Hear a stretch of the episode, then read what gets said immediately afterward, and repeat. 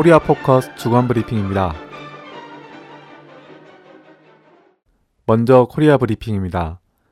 27일 조선중앙통신은 김정은 국방위원회 제1위원장이 최첨단 수준에서 새로 개발한 초정밀화된 전술 유도탄 시험 발사를 지도했다고 보도했습니다.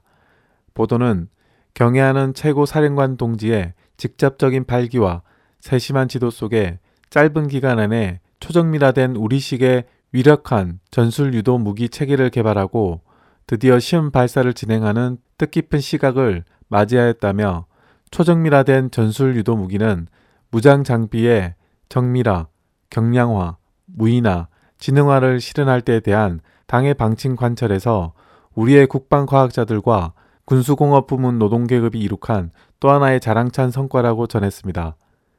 또 이번 시험 발사를 통하여 단거리 및 중장거리 유도 무기를 비롯한 모든 타격 수단들을 세계적 수준에서 초정밀화 할 수 있는 관건적 열쇠를 가질 수 있게 되었으며 타격의 명중성과 위력을 최대한 높일 수 있는 확고한 전망을 열어놓게 되었다고 강조했습니다. 합동참모본부는 북이 29일 새벽 단거리 미사일 두 발을 동해상으로 발사했다고 밝혔습니다. 합참은 이날 북한이 오늘 오전 4시 50분과 4시 58분께 강원도 원산 인근에서 스커드 계열로 추정되는 단거리 탄도미사일 각 한 발을 동해상으로 발사했다며 사거리는 500km에 이른 것으로 분석된다고 발표했습니다. 또 미사일은 동해 동북쪽 공해상으로 날아갔다며 북한은 미사일 탄착 지점 인근 해상에 항행 금지 구역을 선포하지 않았다고 전했습니다. 합참 관계자는 북한은 지난 2월 27일과 3월 3일에도 스커드 미사일 발사했다며 이번에 발사한 단거리 탄도 미사일은 3월 3일에 발사한 것과 동일한 스커드 C 미사일로 추정하고 있다고 전하고 오늘 발사한 탄도 미사일은 일본 방공 식별 구역에 도달하기 전인 공해상에 떨어진 것으로 분석된다고 말했습니다. 한편 교도통신은 북 외무성 당국자가 29일 단거리 탄도 미사일 발사에 대해 통상적인 군사 훈련이라고 말했다고 평양발로 보도했습니다.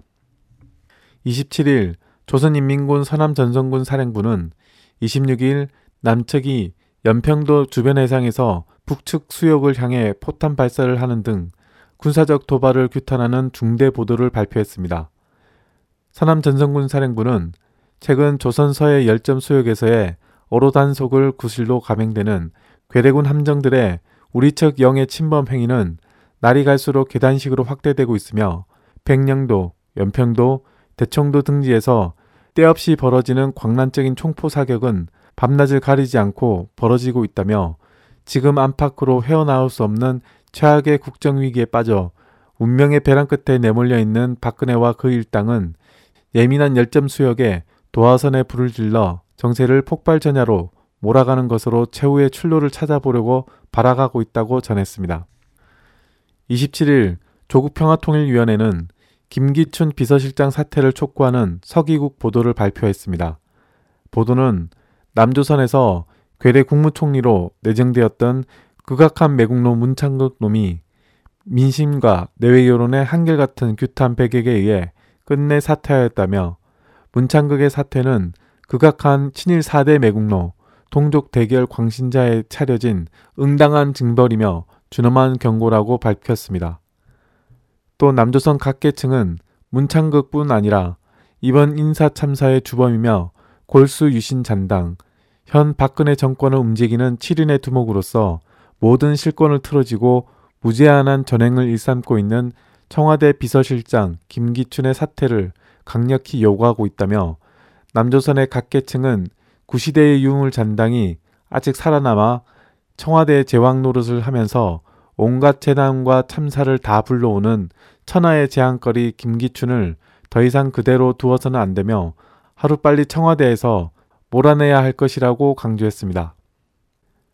지난 24일 조국통일연구원은 미제와 남조선 괴뢰들은 조선전쟁의 도발자이며 조선반도 평화의 파괴자라는 제목의 코리아 전쟁 관련 고발장을 발표했습니다. 고발장은 미제와 남조선 괴뢰들이 일으킨 조선 전쟁은 우리 민족에 막대한 재난을 가져다 주었으며 아물 수 없는 커다란 상처를 남겼다며 특히 올해 키리졸브 독수리 합동 군사 연습에 지난해보다 40%나 더 많은 침략 무력을 들이밀고 핵 잠수함, 미사일 순양함, 이지스 구축함 등 핵 타격 수단들을 동원하여 북침 핵 전쟁 연습에 광분함으로써 조선반도에 모처럼 찾아왔던 대화와 평화의 분위기를 대결과 전쟁 상태로 되돌려 놓았다고 밝혔습니다. 이어 미제와 남조선 괴뢰 패당이 제2의 조선전쟁을 도발하는 것으로 그 무엇을 얻을 수 있다고 생각한다면 그보다 어리석은 망상은 없다고 경고했습니다. 이어서 남코리아 브리핑입니다. 지난 24일 문창극 국무총리 후보자가 총리 지명 14일 만에 자진 사퇴했습니다. 문 후보자는 지금 시점에서 사퇴하는 게 박 대통령을 도와주는 것이라고 판단했다고 말했습니다. 박근혜 대통령은 국회 인사청문회를 하는 이유는 그것을 통해 검증을 해서 국민들의 판단을 받기 위해서인데 인사청문회까지 가지 못해서 참 안타깝게 생각한다고 말해 인사 검증 실패의 탓을 국회로 돌렸고 이에 대해 박영선 새정치연합 원내대표는 박 대통령의 발언을 유체이탈 합법이라고 비판하면서 문창극 전 내정자의 자진 사퇴는 사필 규정이라며 국회가 법을 어긴 것이 없는데 국회 탓을 하면서 마지막까지 생떼를 쓰는 모습이 안타까웠다고 비판했습니다. 또한 박광원 새정치연합 대변인은 논평을 통해 박 대통령의 사과와 인사검증 실무 책임자인 김기춘 비서실장에 대한 적절한 조치를 촉구했습니다. 사상 최대 규모인 15곳에서 치러지는 730 재보궐선거에 여야가 공천 신청을 마감하고 공천 절차에 착수하면서 사실상 선거가 본격화되었습니다. 이번 선거에서 새누리당은 최소한 4곳 이상을 승리해야 과반을 유지할 수 있습니다. 현재 재보궐선거구는 영남 2곳과 호남 4곳이며 나머지 9곳이 모두 수도권과 충청 지역입니다. 이번 재보궐선거는 지난 지방선거에 이은 박근혜 정권의 심판 성격을 띠고 있고 집권 중반기 이후 국정 주도권을 누가 지느냐가 달려있는 치열한 전쟁이 벌어질 것으로 예상됩니다. 각 당에서는 필승 전략에 따라 새정치연합에서는 정동영, 손학규, 김두관, 천정배, 김상곤, 김진표 등이 새누리당에서는 김문수, 김황식, 오세훈, 나경원, 임태희, 이정현 등이 진보정당과 무소속에서는 노회찬, 천호선, 이정희, 오거돈동이 거론되고 있어 별들의 전쟁이라고까지 불리며 관심을 모으고 있습니다. 민주노총, 전국농민의 총연맹, 전국빈민연합 등 7개 단체는 28일 청계 광장에서 1만여 명이 참석한 가운데 쌀 전면 개방 반대, 민영화 저지, 노동기본권 쟁취 시국대회를 개최했습니다.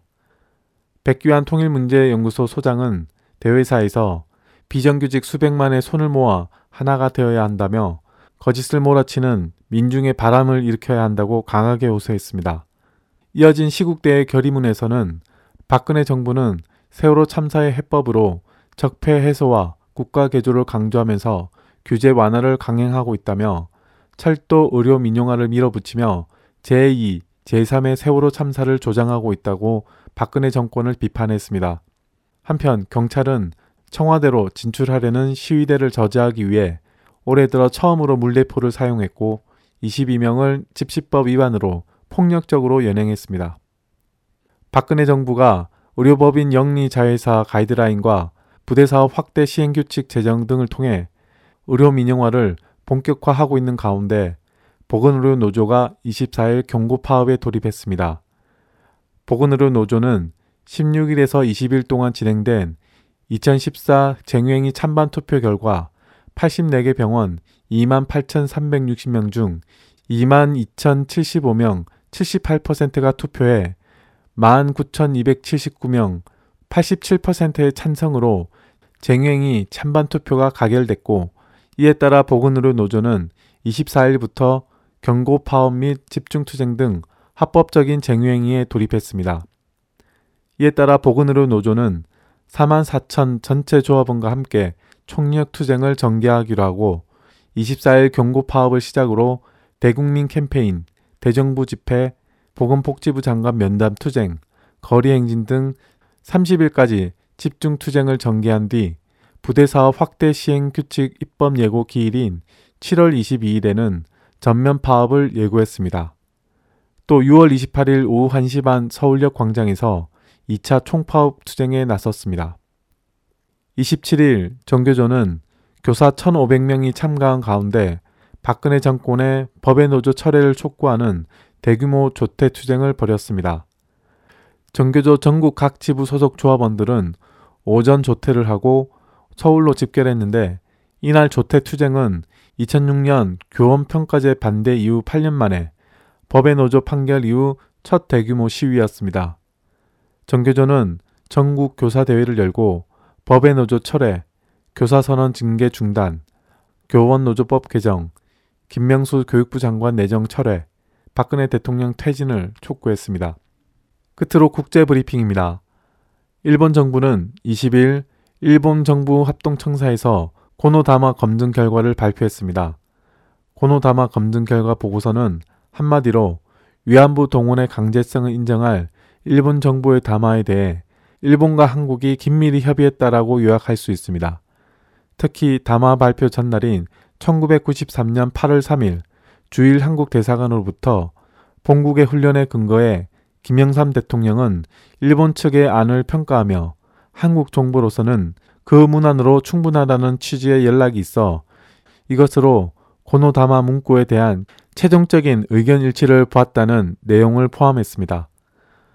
마이니치 신문은 27일에서 28일 실시한 일본 내 전화 여론조사 결과 일본이 집단 자위권을 행사할 수 있게 되면 다른 나라의 전쟁에 휘말릴 우려가 있다고 생각한다는 응답이 71%로 높게 나타났다고 밝혔습니다. 우선 집단 자위권 행사에 대한 반대는 58%, 찬성은 32%였는데 이는 집단 자위권에 관한 정부 여당의 설명이 충분치 않다는 평가는 81%에 달했고 개헌이 아닌 헌법 해석 변경으로 집단 자위권을 용인하는 구상에는 60%가 반대한 것으로 조사되었습니다. 또한 집단 자위권 용인으로 타국의 도발을 막는 억지력이 향상된다는 아베 총리의 설명에 동의하지 않는다는 응답이 62%로 조사되었습니다.